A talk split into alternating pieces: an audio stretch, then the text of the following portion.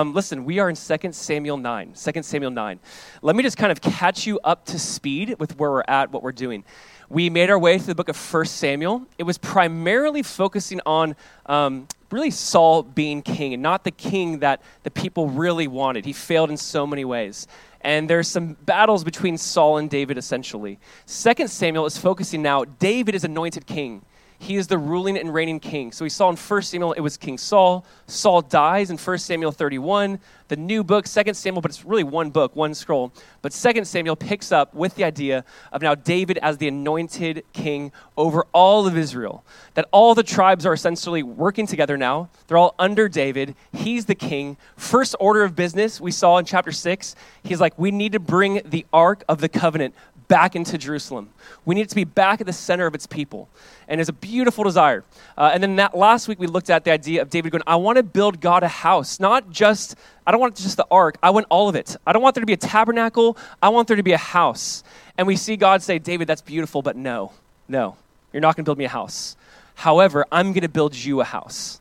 And he talks about really how basically Solomon, David's son, will build him the temple, but primarily the house that we built through David is this a kingdom that will be established forever. It was the Davidic covenant. It's this idea that Jesus would come, he would be the son of David, his house would be established forever. There'd be a king that would rule and reign forever from David, and his name is Jesus.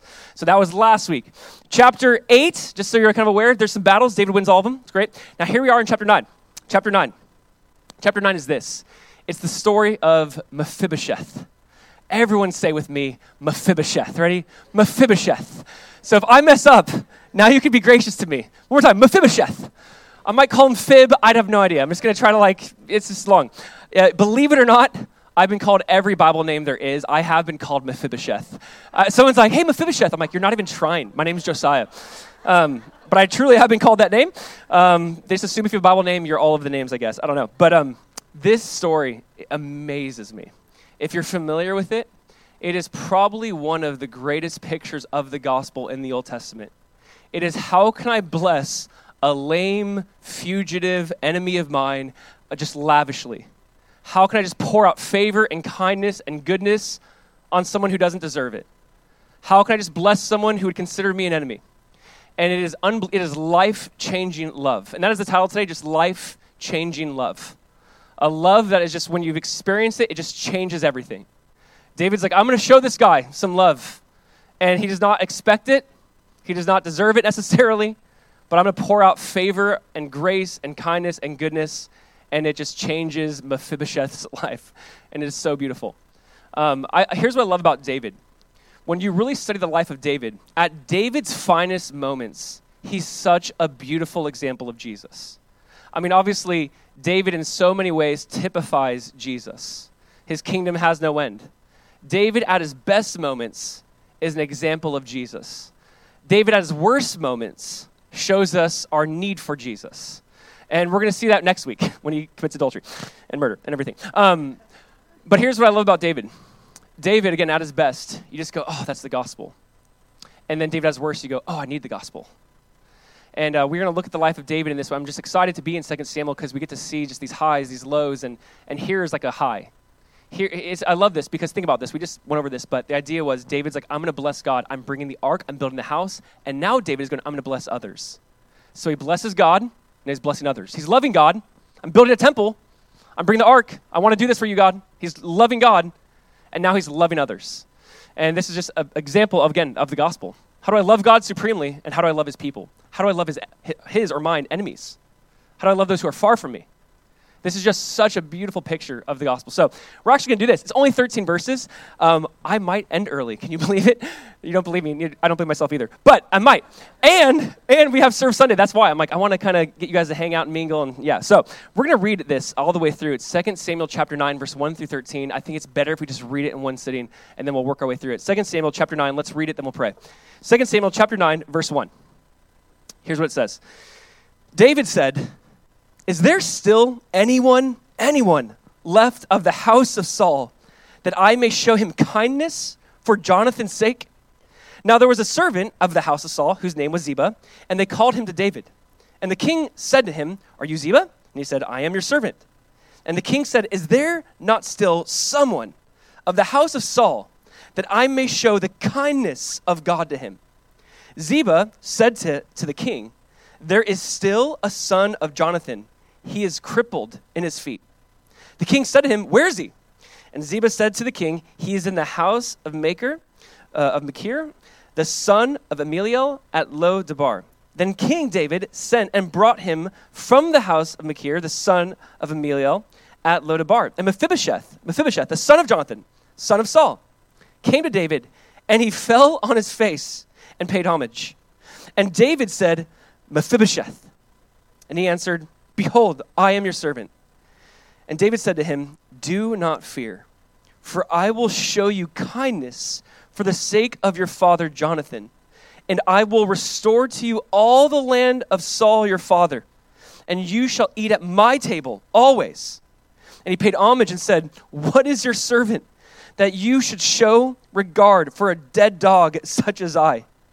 Then the king called Ziba, Saul's servant, and said to him, All that belonged to Saul and to all his house I have given to your master's grandson.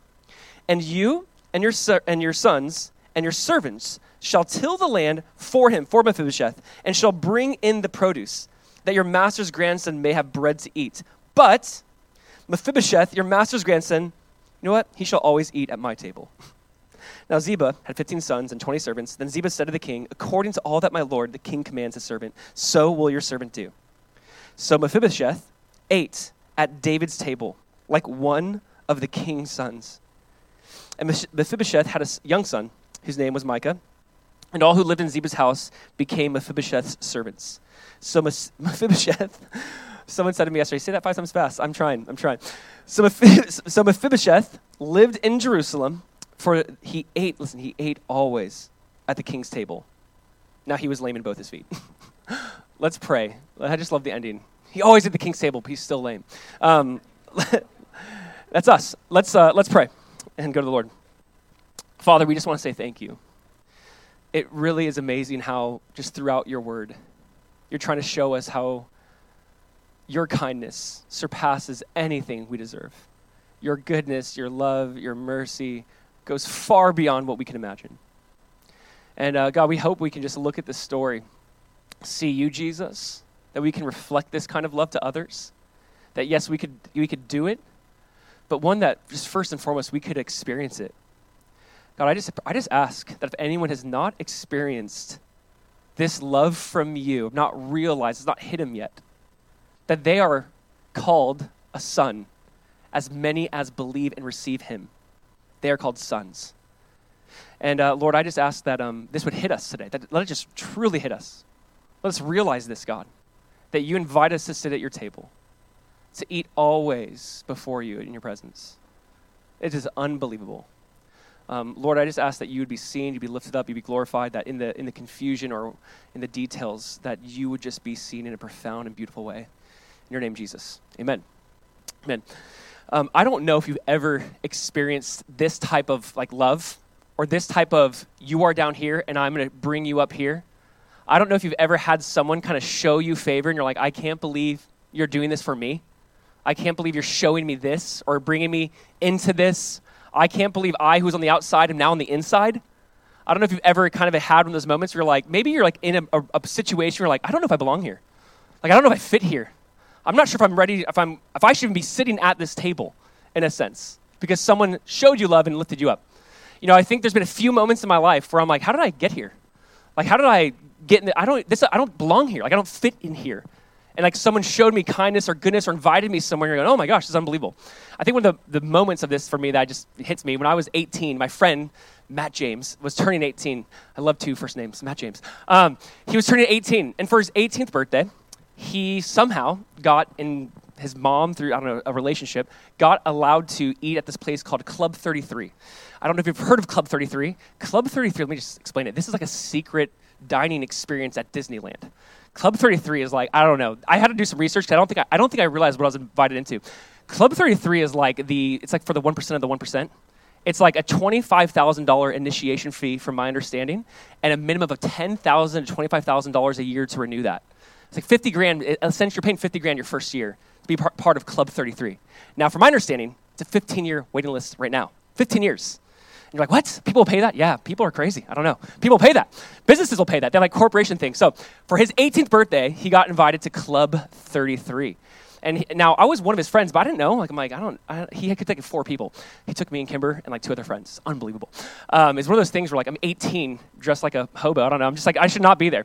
And it's like, hey, come join us. We're gonna walk in. You like go. You walk through like Disney, and like, I think it's in the um, like the Bayou area, the the New Orleans area. And there's like a little 33 on a door. And I I walked by this door. I mean, growing up in Southern California, we had passes. We, we went all the time. Never noticed this little 33. We walked by and we're like, oh, that 33, like press the secret button. I don't know. So we get let in, right? And I, I don't know if you have pictures, but we get right in. Club 33, you're hit with like, it's just very elegant, this like old school, you know, I don't know, operated like elevator thing. Um, you walk in, you, you see the dining experience. I've never felt more out of place than like at this moment. Like 18 year old goofball Josiah, crazy hair, terrible clothes, walk in and like everyone looks at you like you don't belong here. And I didn't. Like we didn't belong there. It was one of those moments where you're like, I don't know how, how did we end up here? And I still don't know. It's unbelievable. And the food, the food. I mean, it was the greatest food I think we've ever had. Like minimum $100, which again, $100 when you're 18 is like a million dollars. I don't know. But they covered it. It was paid for. We get in for free. The food is free. Everyone's looking at you like, you don't belong here. And you're like, I know, but I'm going to enjoy every second. The bathroom was the nicest thing I've ever seen. You know, like one of those things, like the bathroom's nicer than any th- room I've ever been in. It was just one of those kind of places. And it was unbelievable. And it was so, it was amazing to think like, hey, you had all these people you could have chose from. Like, you chose us? I remember thinking, like, I'm forever in your debt, Matt James. I don't know. It was one of those feelings. Like, we just do not belong here. And I can't imagine, like, when you've experienced that type of, like, favor or love, or, like, you've been elevated to a place, it does something. And I'll say this Mephibosheth, what he experienced was a million times more than Club 33. I don't know, I just had to bring that up. A million times more. My point of this is he would never imagine him being in this room, in this palace, next to David, eating a meal with him continually, as it says. I mean, I can't fathom that type of love where you go, I shouldn't, I shouldn't be here. I don't, I don't belong here. I, I don't deserve this kindness. Why me? Why would you love me this way? Why would you show me this kind of favor? I mean, this is truly life changing love. And I want us to see it in that way. There's something about the goodness and kindness of God where if you've really tasted and seen it, you go, I don't, why me? And there's really not the great answers because God loves you. The answer is like, uh, yeah, good question. Why you? Why me? It does not make sense. But there is some kind of ideas laid in here for Jonathan's sake. There are some things I want us to see here about this life changing love. This love that makes no sense. This love that is lavished upon us. And it's freely given, and we freely receive. And you've been invited to this table and have you received that? Have you entered into that? Have you experienced that? You can, you should. You, it's, it's there. The ticket's there. It's like, come on, but you have to receive it. You have to enter into it. You have to ring the bell. You have to go, okay, yes.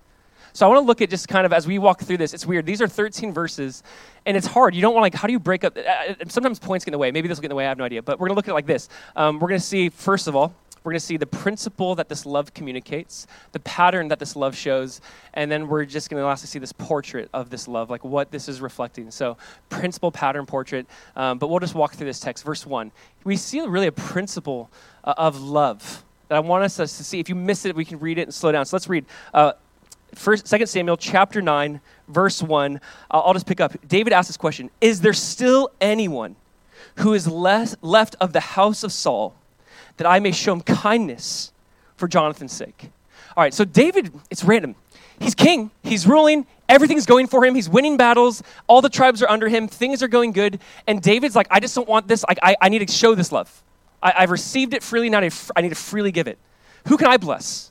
Who can I show love to? He's like, Is there anyone? Is anyone left? Is anyone left of the house of Saul? Now, don't forget, Saul hated David. Saul's David's father in law. But Saul hated David. He was jealous of David. He tried to kill David multiple times, over and over and over again. And David's like, I need to show love to my enemy son. I need to show love to this guy. Is there anyone left of the house of Saul? Now, we're going to find out that guy is Mephibosheth. Now, Mephibosheth, actually, in his name, there's actually a lot of shame involved. Remember, remember the name Ishbosheth? That name also, like the Bosheth, kind of implies just shame uh, Mephibosheth's name, actually, you can read this, First Chronicles 9.40, we'll put it up here.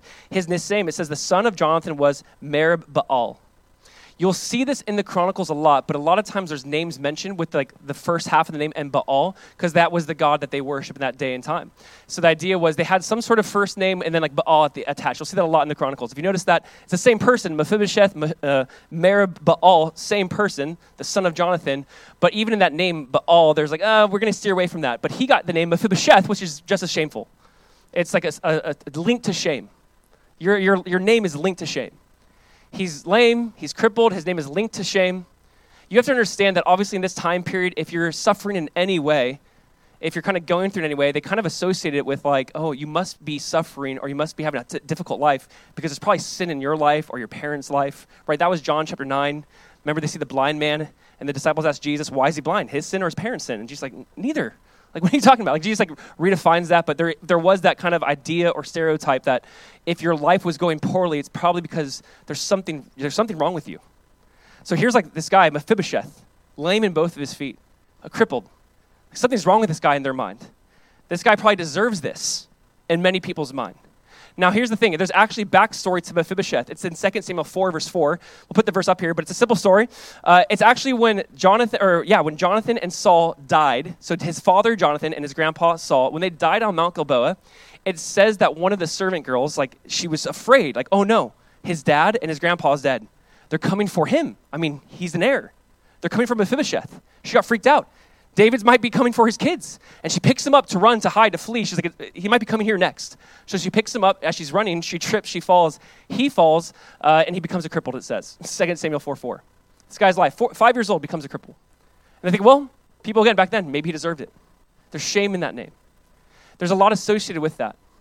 And you got to understand, from this point on, Mephibosheth was a fugitive of David. It's almost like this guy's coming for you in his mind.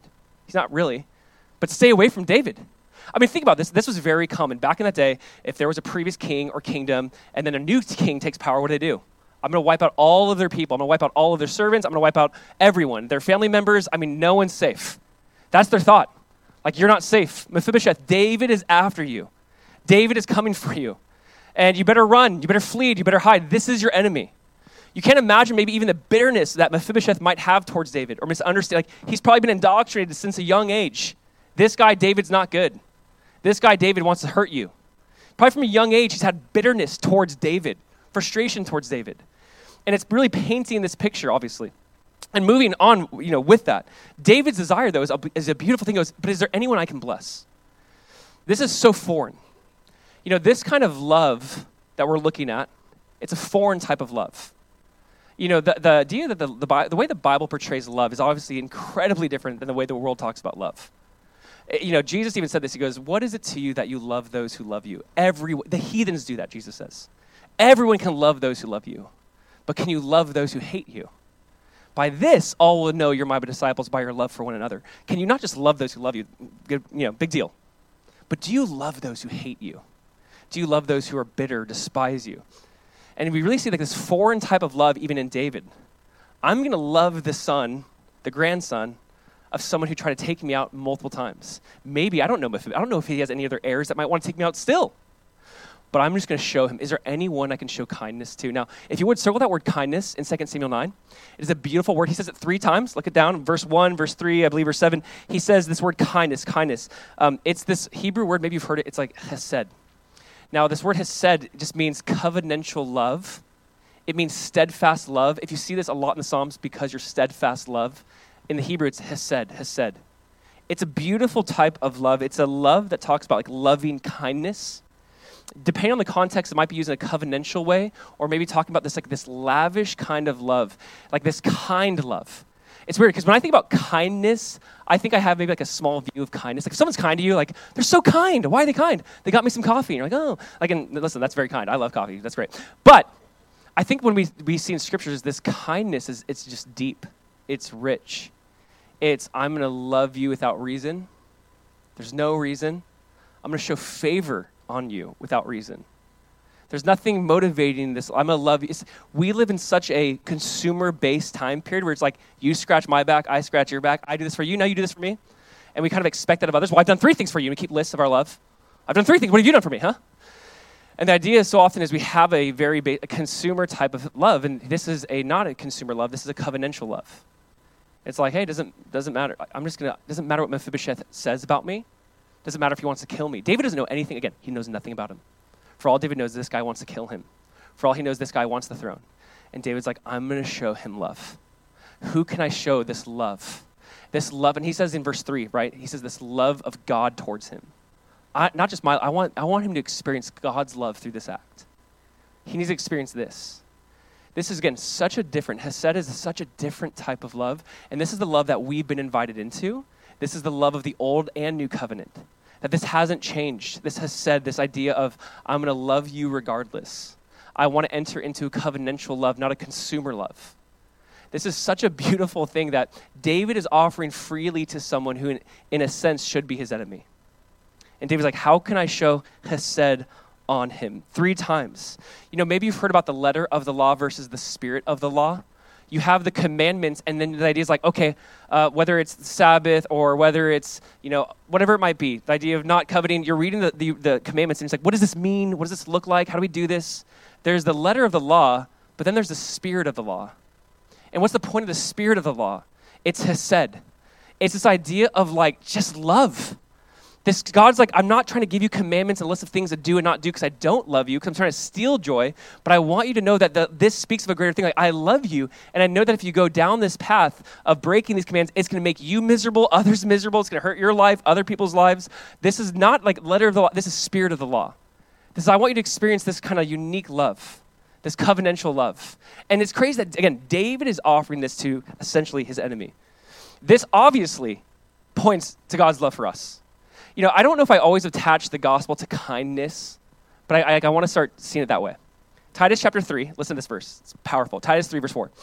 He says, But when the, just say kindness, but when the, and the love of God, the kindness and the love of God, this is the Hesed.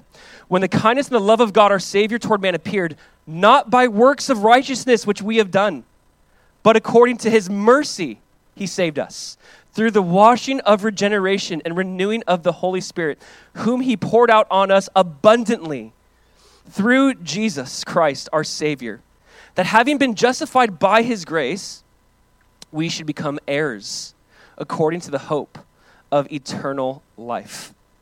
I love this. He's like, not by works of righteousness you've been saved, but when the kindness and the love of God appeared toward us.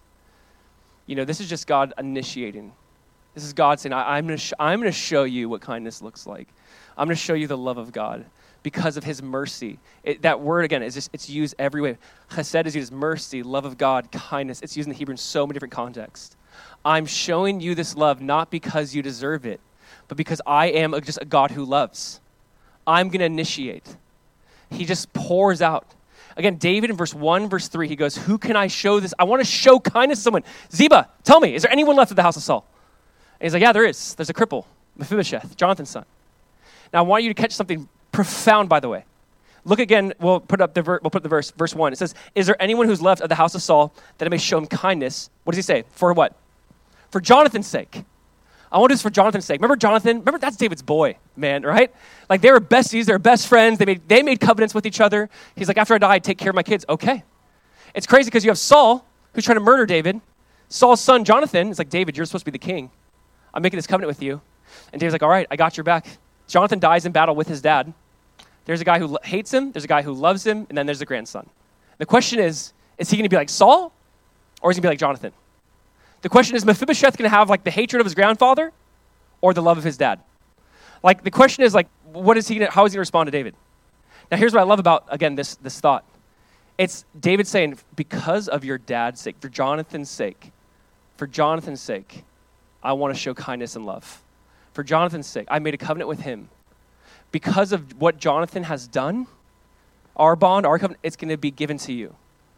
And there's this beautiful thing of I want to take everything I had with Jonathan and impute it over to his son. I want to take everything I've had and give it over. I want to take it from his account back to now your account. Whatever Jonathan had, whatever Saul, your dad had, this land, this inheritance, I want to give it back to you. I want to give it to you. What he's saying is because of Jonathan in our relationship, you're going to get this. Because of being under Jonathan, in Jonathan, he now gets all the blessings. This is a beautiful picture of the gospel. that if anyone is in Christ, you're in Christ, you're a new creation. If you're in Christ, you have an inheritance. If you're in Christ, you are, you're son. If you're in Christ, we are blessed because of what Jesus Christ has done for us. For Jonathan's sake, for Jesus' sake, I get the love of God. For Jonathan's sake, he got the love of, of David, the king. For Jesus' sake, we get the love of our God, of our king. It's like because of what Jesus has done, I get the love of, the, of God. It's because of what he did. And we have to see this. I love Arthur W. Pink, A.W. Pink. He said this. Um, it's going to be a little bit old school, you know, kind of King James esque. He says, Thus, thus, the one here who obtained kindness at the hands of the king received favor not because of anything he had done, nor because of any personal worthiness he possessed, but wholly on account of a covenant promise which had been made before he was born. So it is with those toward whom God now acts in free and sovereign grace it is not because of any personal claims they have upon him, but because of the love he bears toward the mediator that he shows kindness. Because of our mediator, because of our Jesus, our greater than Jonathan, we now get to experience this favor from God. We now get the favor and goodness and kindness because of Jonathan's sake, because of Jesus' sake. This is what you and I are under. So he's like, Who can I bless for Jonathan's sake? And it's God going, If you're in Christ, if you're in Jesus, there is a whole new name. There's a whole new family. There's a whole new inheritance. There's so, I want to bless you, and I love this. Again, so the principle is this this love that is poured out comes from the outside, not from the inside. This love that is given is given freely, not because of works, but because there's a God who honors covenants. There's the love that's given freely because it's not because of you are good or I'm good. Like God's like, you're, you're so good, I'm going to love you now. Now that you're good, I'll love you. It's, I'm going to love you. I'm just going to lavish my love on you. I have no idea how you respond. I'm just going to lavish my love on you. And what does that do? And now, so that's the first thing. This principle of just love is given from the outside. Love for someone else's sake. Love for Jonathan's sake, given. Now we're going to look at the pattern. Like, what does he do? Like, how does he actually bless him? How does he actually love him? So let's, let's see. How does David actually bless him? Look at verse 5. We'll just read it. Verse 5. I love this. Uh, he says, Then the king David sent and brought him from the house of Machir, the son of Ammiel, at Lodebar. And Mephibosheth, the son of Jonathan, son of Saul, came to David. He fell on his face and paid homage. and David said, Mephibosheth. And he answered, Behold, I am your servant. And David said to him, Do not fear, for I will show you kindness for the sake of your father Jonathan, and I will restore to you all the land of Saul your father, and you shall eat at my table always. and he paid homage and said, What is your servant? That you should show regard for a dead dog such as I. It was David, obviously, and this is clear. I know. I just want to make sure you know this. I know you know this, but David initiated. David in verse five, the phrase David sent and brought him out of the house. David sent and brought him out of the house. I'm gonna, I'm gonna, I'm gonna get you. I'm gonna pluck you out. I'm gonna call for you. Hey, John, hey, Mephibosheth. He's like, in a sense, just initiating this love. Hey, why do we love God? Because he first loved us. God's always the initiator. No one's ever loved, no one's loved God first. No one's like, oh, I beat God to it. Loved him way before he loved me. Like, nope, haven't done that. Sorry. We love because he first loved. When he was at Machir's house, the word Machir, he's at sold. It's interesting. You can look at like this history of that, but just being sold. It's almost as if maybe he's been sold to Machir. Maybe he's a slave. There's kind of speculation around this, but there's a lot of people that think that, that Mephibosheth was sold to this guy. He's at Machir's house. Might be a phrase for just saying he was sold into this. But it says this in Romans 5 8. But God demonstrates his own love toward us that while we were still sinners, Christ died for us. Like while we were still enemies, while we were still far, God's like, I'm going to go to you and get you out of that house. I'm going to call you out of that lifestyle into something else. Like right away, it says in verse 5, he went to him, he brought him out of that house. Like, I'm going to go to you. This always brings me so much hope that God's like, I'm the one pursuing you. I'm the one who's going to call you out. Doesn't matter if you've been sold over to sin doesn't matter if you've been sold over to a lifestyle, I'm coming for you. My love is a love that pursues. I mean, the Bible obviously is just showing a pursuit type of love always. Whether it's Hosea and Gomer, we just always this idea of God's love, like I'm pursuing you. I'm coming after you. Then it says in verse 6, so he calls him, and then it says, what does it say? He, he falls on his face. Actually, I want to read it again so you can see it. Mephibosheth, the son of Jonathan, son of Saul, came to David, fell on his face, and paid homage. And then David says, Mephibosheth. I want you to think about this. Mephibosheth has no idea what David's going to do. Why is this guy calling me? Like, why is he calling me? What is he? He's going to murder me? That would be your thought. This guy's going to kill me. I'm the grandson of Saul, his like arch enemy. This guy has to like have it out for me. and he falls on his face prostrate. But here's what's so cool. Nothing's said yet by Mephibosheth, right? Here's what happens David breaks the silence and just says his name. And I want us to see that. It's God who breaks that silence. There was a sense of me, I think, as a younger, just when you're a kid kind of growing up in or around the church, you're like, there's fear. Like, how does God think or view me? Like, there's fear. There's a sense of, there's no way. Like, I don't know how God views me. I was, there's a lot of fear, unhealthy biblical fear in my biblical, unhealthy fear that wasn't biblical in my life. There was an unhealthy fear. And I think that we need to see God in this light of God breaks the silence. God's like, and it's all he says, all David says is his name, right? He just says Mephibosheth. And I don't, I don't think it's obviously with anger. I don't think it was like, Mephibosheth! Mm-hmm. Like, it definitely wasn't that, right? Because he's about to bless him. It's just this beautiful Mephibosheth. Can I tell you in scriptures, there's so many occasions where you see God himself speaking to someone and saying their name, like he goes, Moses, Moses in Exodus 3. You see Mary in the garden, and Jesus just says, Mary. She goes, Rabboni. Usually, when God says someone's name, there's a turning point that happens. When God speaks someone's name, wherever you might read it, if he calls them out by name, it's like something's about to happen. God is calling, David is calling Mephibosheth by name. And I really just think it just points to where God is like, I, I see you. I know you. Galatians 4 9, listen to this. Just so beautiful to me. Galatians 4, verse 9 says, But now, after you have known God, or rather known by God, he kind of corrects himself. Sometimes, again, we think, I know God, but notice, God knows you. You are known by God. It's God saying, I'm going to call your name. It's John 10 3, where it says, Jesus calls his own sheep by name and leads them out. There's just something about God saying your name, whatever that is. I think about that like alone, just going, hey, Josiah. Hey, David, Sarah. When you, God says your name, there's something so beautiful like, yes. There's usually God says a name because he's like trying to get our attention. There's some turning point about to happen. But the beautiful thing is, God's like, I know you, I see you. It's not that you know, I know you. We're known by God, and I know your name. And I am calling you out of something into something else. And God usually says her name to be like, I want to call you out of one thing into something else. Moses, Jeremiah, Mary. God's like saying our name because he's calling us in. I have, I have something for you. I have something in store for you. It is such a beautiful thing to know that God knows your name. Do you know that God knows you personally? You know, it's, it's hard. Knowing names is hard, right? If we, come on. It's hard to know, hey, yeah. It's hard. I just love God's like, hey, and says your name. I see, I see you. I know your name. I love you. You're mine. I'm calling you out of something. I'm calling you into something. And there's something about God knowing your name that is so beautiful. Just one word, Mephibosheth. And he falls on face. I'm, I'm one of your hired servants. Like, come on. Like, he's just like, I'll be your servant. It's like, oh, you don't get it. I think there's sometimes this fear that we have that just it's not from the Lord. I think we need to have a healthy biblical fear of God, absolutely. But I think sometimes we, we have this a fear that you're like, ah, do you not know that God calls your name because he's calling you to something? He just simply says, Mephibosheth. And I love this. He just says, Here's your servant, right? He, David breaks the silence. He goes, I'm your servant. I'm here. I'm going to serve you. Don't kill me. You know, this just reminds me so much of the prodigal son story in so many ways. Now, it's kind of flipped a little bit reversed. But here's why. It's like this, this prodigal son who goes out and he, he lives a crazy lifestyle, and you can use your imagination. And then when he says he starts having self talk, he says, You know what? I had it better in my, my dad's house. I had it way much, I had it way better maybe I'll just go back to him and he, he starts rehearsing the speech. I'll just go back to him and say, hey, can I just be one of your hired servants? Like, can you just take me back?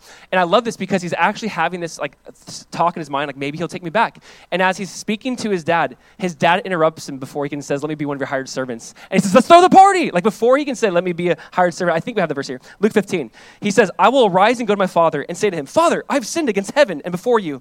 I am no longer worthy to be called your son. Make me like one of your hired servants. And he's actually saying this speech. He says the first part. I'm no longer worthy to be called your son.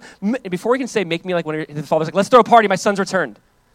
And I love this because he's like, I, I want to be a servant. David's like, ah, stop that. And that's nonsense. You're welcome. Welcome to the family. Come on. And this is just so beautiful. He can't even finish his like thought really. David's like verse seven. Just we see this again. This pattern of love. It just poured out on him. He had no clue what he's about to receive. No clue. You could say he deserved judgment. You could say this is what everyone did. All the kings in their day, they just poured out judgment upon their enemies. But not this king. Not this king. He doesn't pour out judgment, he pours out abundant grace, abundant mercy. He's like, I'm just going to lavish on him. Let's read verse 7 again so you can see what he does. David said to him, like after he says, I'm your servant, David said to him, Do not fear, for I will show you kindness for the sake of your father Jonathan, and I will restore to you all the land of Saul your father, and you shall eat at my table always. I love this. Fear not. This is the number one command given by God in the Bible. Maybe you know that, maybe you heard that. The number one imperative given is always do not fear, fear not. That's mentioned over 365 times. Don't fear, fear not. David's like, hey, don't fear. You want to hear that, by the way, right? You want to hear that from someone who might take your life. Like, you want to hear that from someone like, oh, he could do this. He goes, fear not, fear not. I'm going to show you Hesed because of your father Jonathan, because of what he did for you, because of what he did. I'm going to show you this kind of unique love. I'm going to restore to you your land, your inheritance. I'm going to give you that inheritance. I'm giving you that. I'll put up here this way um, Fear not, meet his mental needs. I will show you kindness, his emotional needs. I will restore all your land, his physical needs. You will eat with me continually. It's all three in one. It's all physical, mental, emotional. You're going to eat with me. You're safe. You're safe here. You're going to eat with me. Always, always, you're going to eat with me. Always. What? Not just my land. I love this because remember the direction he gives to Ziba? He's like, Ziba, now you, he's going to get some land and he's gonna, you're going to till the, you're going to take care of the land for him and you're going to provide food, but he's not even going to need that food because he's eating at my table always. Like, what? It's just way more, way more above anything Mephibosheth could have asked, dreamed, or imagined. It's like that kind of love? Like this love makes no sense. This is a love that met my emotional needs, my physical needs, like my mental health needs, like uh, all of it, yes. So you see that God's love can meet all of your needs? We, I think, at different points in time, like f- emphasize different kind of needs in our generation. We are like, like, we have mental health needs, and I get like I get it that we do. And can I say this though? Like God's like, I can meet those needs. I can meet those needs. I can meet your emotional health needs. I can meet your physical needs. You're gonna eat with me always. I can meet all of them. Want just come on, come on over. There's safety in my palace. I'm gonna meet all of your needs. You can have all of them. God is so good to say, I'm just going to meet all of our needs. And I look at verse 8. What does he respond? This is what's interesting. Maybe you like, this is weird. He responds, verse 8, Mephibosheth says, What is your servant that you should look upon me, or look upon me such as a dead dog as I? He's like, What? Why would you show me this as a dead dog? as I? You're like, that seems pretty intense. Like, dead dog. Like, he's trying to use language. Like, I have no idea how to express this. Like, what's the dirtiest thing or whatever that like, eats the crumbs of the table? Like, I have no idea how to express myself. Why would you care about me? Like, I'm just a dead dog. Now, he's using this language because, like, when you've experienced the goodness of God, basically what happens, you go, woe is me. There's just something about this that always happens biblically. No one has ever like experienced the love of God and been like, yes, finally, this is what I've deserved my whole life. Like no one gets the love of God and is like, it's about time, God. That's not the way you respond.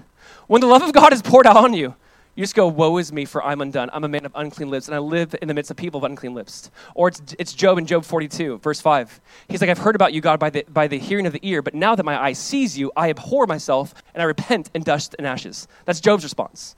Isaiah, you just see this constantly. It's Peter realizing Jesus is Lord on the boat, and he goes, Depart from me, for I'm a sinful man, O Lord. It's like anyone and everyone who's experienced the goodness of God. The only way you can respond is, uh, why, why me? Why me? Answer, Jonathan's sake, Jesus' sake, because you're in Christ, because what, what he did for us, we now get all of these benefits. There's really no, because he loves us first, we're his, we're son now, he invites us in. There's really no reason other than his love. And it's just hitting him. Gosh, God, I've, I've never experienced that kind of goodness before. And I just think this is, this is the only way we can respond. Again, if you've experienced this, I think the only way you can respond at some point is, oh my gosh, God, thank you that you would show me this type of I definitely did not deserve it. Like, I'm, I'm, I'm selfish. I'm, I'm just constantly have walked away from you. I've constantly denied you in different ways, in different capacities. My heart has been so wicked. I've been an enemy of you, but God's like, You're, but my love is a pursuit type of love, and I want to lavish it on you. And the only way you can say, wow, why would you consider me? Why would you consider me? And then God's like, let me just talk to you more and bless you more. And that's what he does. So I love this because you just see the, the pattern of love meeting all the sorts of needs there is. And then moving on, we see obviously what this speaks of, this, this portrait of love. So let's keep going. I just want to read actually one verse. We read the whole thing, but if you look in verse 11, it's, this is David speaking. He says, As for Mephibosheth, said the king, he shall eat at my table like one of the king's sons. What? This is not just, you know what, I feel bad Eh, because, you know, in some ways you could have been king, right? Because a lot of times the kings come from bloodlines. So, you know what? I feel bad, Mephibosheth. Let me just give you some land. It's not just that. He's saying, you know what, Mephibosheth? I actually want to invite you into relationship with me. You can come on in the palace always. And you're going to eat and sit at the table like one of my sons. That's unbelievable. It's not just, I need to do some good. Like, what if David's like, oh, Mephibosheth, I'm so sorry. Here's some crutches. Um, good luck, man. Like, what if it's just that, right? This is so much more than just bare minimum love. This is like, come on in, sit with me, eat with me. You're actually going to be treated like one of my sons. I mean, how is this not the gospel? How is this not a portrait of us? Of God saying, I'm going to lavish my love on you, even when you are a fugitive running from me. Even when you're at odds with me, you're an enemy of mine. I'm going to come after you. I'm going to pour out my love upon you. I'm going to give you a seat at the table, and I'm going to call you son. I mean, this is the gospel. This is John 1:12. As many as received Jesus, to them he gave the right to be called sons of God to those who believed in his name. As many as received him, he said, "You're now my son, because you, you received me, you believed on me. You're now your son."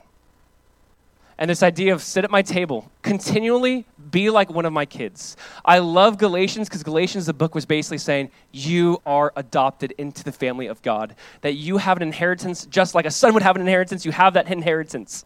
That I'm going to give you, I'm going to give you more than you can ask, dream, or imagine. That this is the response of Ephesians. Ephesians going, I'm dead in my sins. He says, I'm a dead dog. And what does it say? Even though we are dead in our sins, he blessed us with immeasurable riches of his grace. Ephesians 2, verse 4. Let me just read this. This is so beautiful. It says, But God, after him saying, verse 1 through 3, I'm a sinner, I'm dead in my sin, you're far from God, you have no right to ever be with God, essentially, but God. But God, who is rich in mercy, because of his great love with which he loved us, even when we were dead in trespasses, like him, I'm a dead dog, even we we're dead in trespasses, made us alive together with Christ. By grace you have been saved, and raised us up together, and made us sit together in the heavenly places in Christ Jesus. Listen to this part that in the ages to come, he might show the exceeding riches of his grace in kindness toward us in Christ Jesus. I can't, in the ages to come, he's going to be pouring out grace on us. Like, what?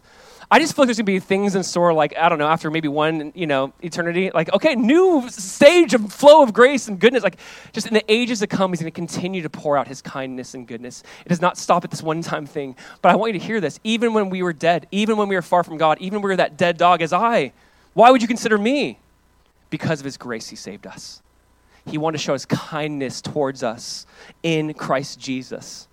Because again of Christ Jesus, because of what Jesus did because of who Jesus is, I get to experience this lavish grace and love poured on us. We do.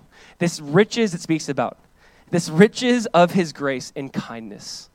I mean, this is exactly what Mephibosheth, this riches of grace and kindness being poured out on him, and it just ends with him eating at his table. It just ends with him sitting at the table always, having the open door policy, like a son. Come on in, eat at my table do we understand that this, uh, again, I don't know if I fully grasp this. The God of the universe says you can be a son. Now, again, if you're a daughter, if you're a woman, that's a beautiful way of saying back in this time period, you have access to everything. You have all the inheritance, everything is yours. If I'm the bride of Christ, you can be a son of God. All right? But that beautiful idea of you are now a son, that you're invited in. Listen, God says you can be part of the family. You can sit at the table and eat with me. You guys know this is what I talk about all the time. I love it. I love that we're always invited to like eat with Jesus. Come in, I'll dine with you and you eat with me. Like I love that. Revelation in heaven. Like, come on, let's eat a meal with Abraham, Isaac, and Jacob. Okay, sounds great. I just love this idea of like, come on, I will have a relationship with you. I will eat with you. You'll be a son. You'll have an inheritance that is incorruptible, undefiled. You'll have an inheritance that will not, here the inheritance can corrupt and fade away, not in heaven. You have an, an inheritance incorruptible, undefiled that lasts forever. Our inheritance is, is really just even Jesus, by the way. We get to have a relation with, we get to have Jesus. It's not just in heaven we get these things and the, the streets of gold and some food, great stuff, but we get Jesus. We get Jesus. We're part of the family. We're brought in. I want to just throw a few of these things up here so you can see this story because maybe you'll get this. And I love this because there's something about scriptures like I've read one commentator said like our eyes must be anointed to the details or something. And I love that. Here's what here's a few details. Uh, Mephibosheth was crippled by a fall. Let's just put these up here. Mephibosheth was crippled by a fall. Is that not us? Because of the fall, because of the garden, we're now lame. Mephibosheth was shown kindness and grace for Jonathan's sake. As King David sought Mephibosheth, who was hiding, we were hiding and sought out by Jesus Christ, the King of Kings. David sought Mephibosheth and drew him to himself. As Mephibosheth humbled himself before the king, the sinner must humble himself before God. As Mephibosheth's land and inheritance was restored, the saved sinner is given an inheritance. Listen to these phrases I will provide for you. He essentially says, I will protect you. You'll sit at my, my table. I'll give you security. You will be like a son. I mean, this is just the gospel.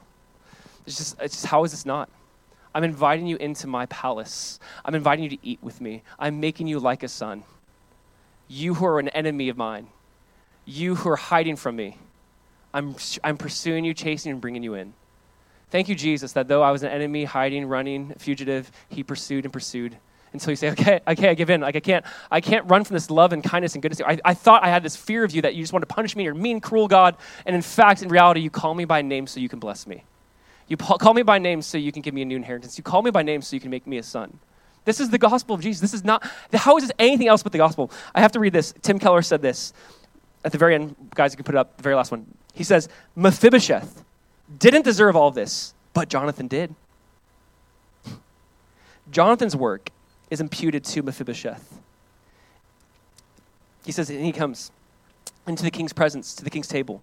You and I don't deserve any of this, but for the sake of what Jesus Christ has done, it's imputed to us. So Paul can say, I want to be found in him, in Jesus Christ, not having a righteousness of my own, but a righteousness that's through faith in Jesus Christ, a righteousness that comes from God and is by faith. I just want to be found in him.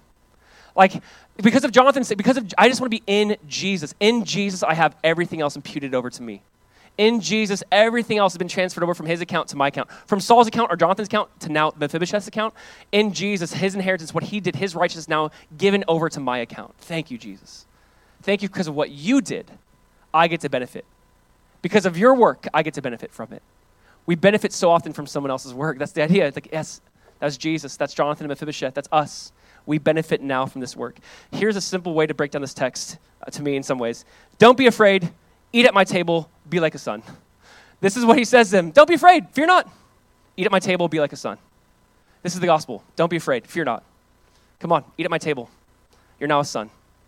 If you believe Jesus and receive him and call upon him, as many as receive him, to them he gave the right to be called children of God.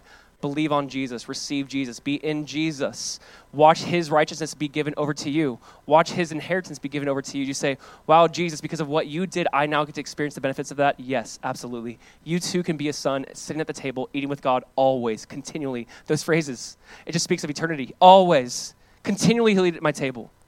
That is what God says us. You will be with me forever and always. Yes? Amen. Can we just say thank you, Jesus? Can you just take a second, bow your head, actually, close your eyes, and just, I want there to be a second where you say, Jesus, thank you. Thank you that though I was lame, though that I was far from you, though a fall ruined my life, I can now be a son. I can now be brought in. I just want you to pray for a second. Just thank Jesus. Praise him. Thank him. God, I am Mephibosheth. You are that king that lavished your love on me. Thank you, Jesus. I'm going to pray, and we're just going to invite the worship team to worship. Father, we thank you. There's no other response, I think, than other than who are we? God, that you would do this for us. God, that though we were dead in our sin, you have made us alive. That God, you do something more, more than I could think. I'm not just given something, I'm given a relationship. I can dine always. We can come in always. We can have this relationship always with you. Thank you. God, just thank you. Thank you that throughout the Word of God, you're constantly trying to show us that we are lame and weak and we're enemies, and yet you pursue and you're good and you're loving and you want deep relationship because of your love, because of your Hesed, because of your covenantal love with us. You pursued, you poured out your kindness, and we just say, Thank you, Jesus. Thank you for the inheritance we have in you. Thank you for your kindness you showed on us. God, I just ask that you would speak and move in hearts for those who still feel like this is theory that maybe they haven't experienced this love, that they haven't experienced this deep type of relationship or intimacy where they can come in and dine with you, where they feel like they, you know them by name. I ask that today that they would sense, God, that you call them out by name, not with anger, but with love, with a sense to just bless. So, God, speak their name over them right now. Let them hear their name, that you say, I love you. God, that they receive that, that we'd walk in that, we'd be transformed by that. We just want to praise you, Jesus, and thank you. There is no one like you. As we sung and as we sing again, we all hail King Jesus. You are the true King. You're the better than David. You are what our hearts look for and long for. We just say thank you in your name, Jesus. Amen. Let's stand and worship.